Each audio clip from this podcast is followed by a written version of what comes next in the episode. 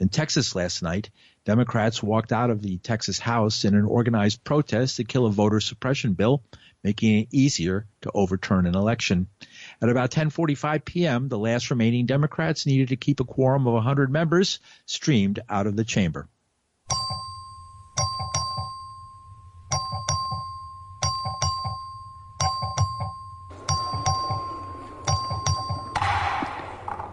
There are eighty-six ayes, zero nays. The motion to excuse fails for lack of quorum. Speaker. Mister Tindall, for our purpose. Parliamentary inquiry. Please state your inquiry.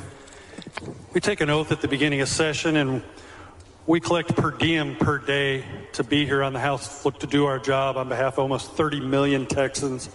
Am I seeing that we don't have a quorum, and essentially it looks to me like the Democrats left the House floor and they're neglecting their duty that they swore an oath to make to do? Mister Tindall, that's not a proper parliamentary inquiry. Not every person left the floor is part of a party or not. Thank you, Mister Speaker. The walkout was a last-ditch effort to block passage of one of the most restrictive voting bills in the United States. The fight isn't over, though. Texas Governor Greg Abbott says he'll call a special session of the legislature to force through the bill.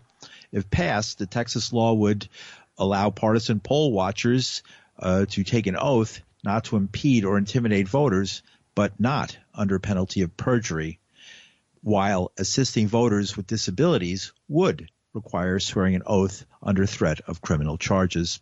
The law would also allow an election to be overturned, even if there was no proven incident of fraud. Journalist Greg Palast has been following the spate of G O P-influenced voter intimidation laws that have cropped up since the last election and former President Donald Trump's false allegation the election was stolen. Palast says the Democrats are just buying time.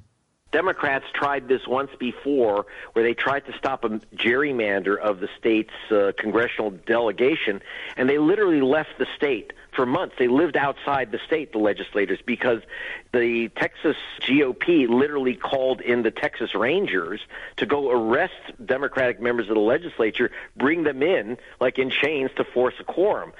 After a couple of months, the Democrats finally returned, creating the quorum.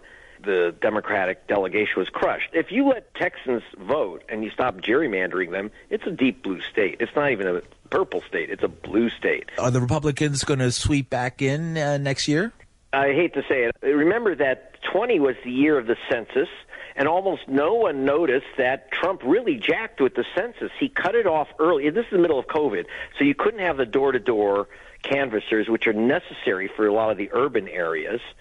You don't have the really poor rural African-American response when you go into places like Louisiana and Georgia with unincorporated black townships. They're not being picked up in the census. This is allowing the G O P, which controls something like more than thirty state legislatures, to redraw the lines for both state legislatures, but most important for the congressional delegations.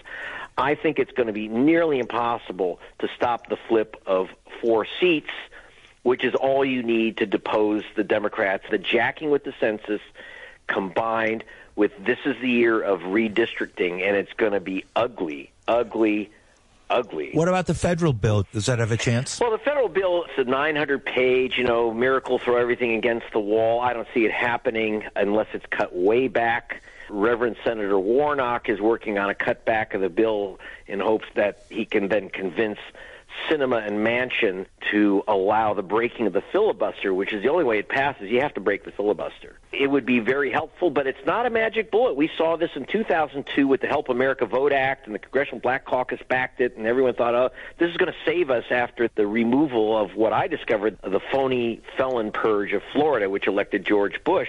But the Republicans slipped stuff into these bills, as Karl Rove did in two thousand two. Help America Vote Act became the hinder American Voting Act. I don't think that the federal legislation is a magic bullet. The only thing you can do is overwhelm the steal, get people to the polls, as we saw in Georgia, against a massive attack on the voting and voter rolls. What's the answer? We can't win by voting, so let's take take the government? You can win by voting. Register, check your registration so you're not purged before, to make sure you're not purged before an election, and vote or mail in that vote and make sure your ballot's been actually counted. If you get a provisional ballot, go make sure that it gets counted. take the steps to get your vote counted. So register, check your registration, vote, and then make sure your vote is counted. You do those four steps, which is what happened in Georgia. The people, not the gerrymander, not Jim Crow, win.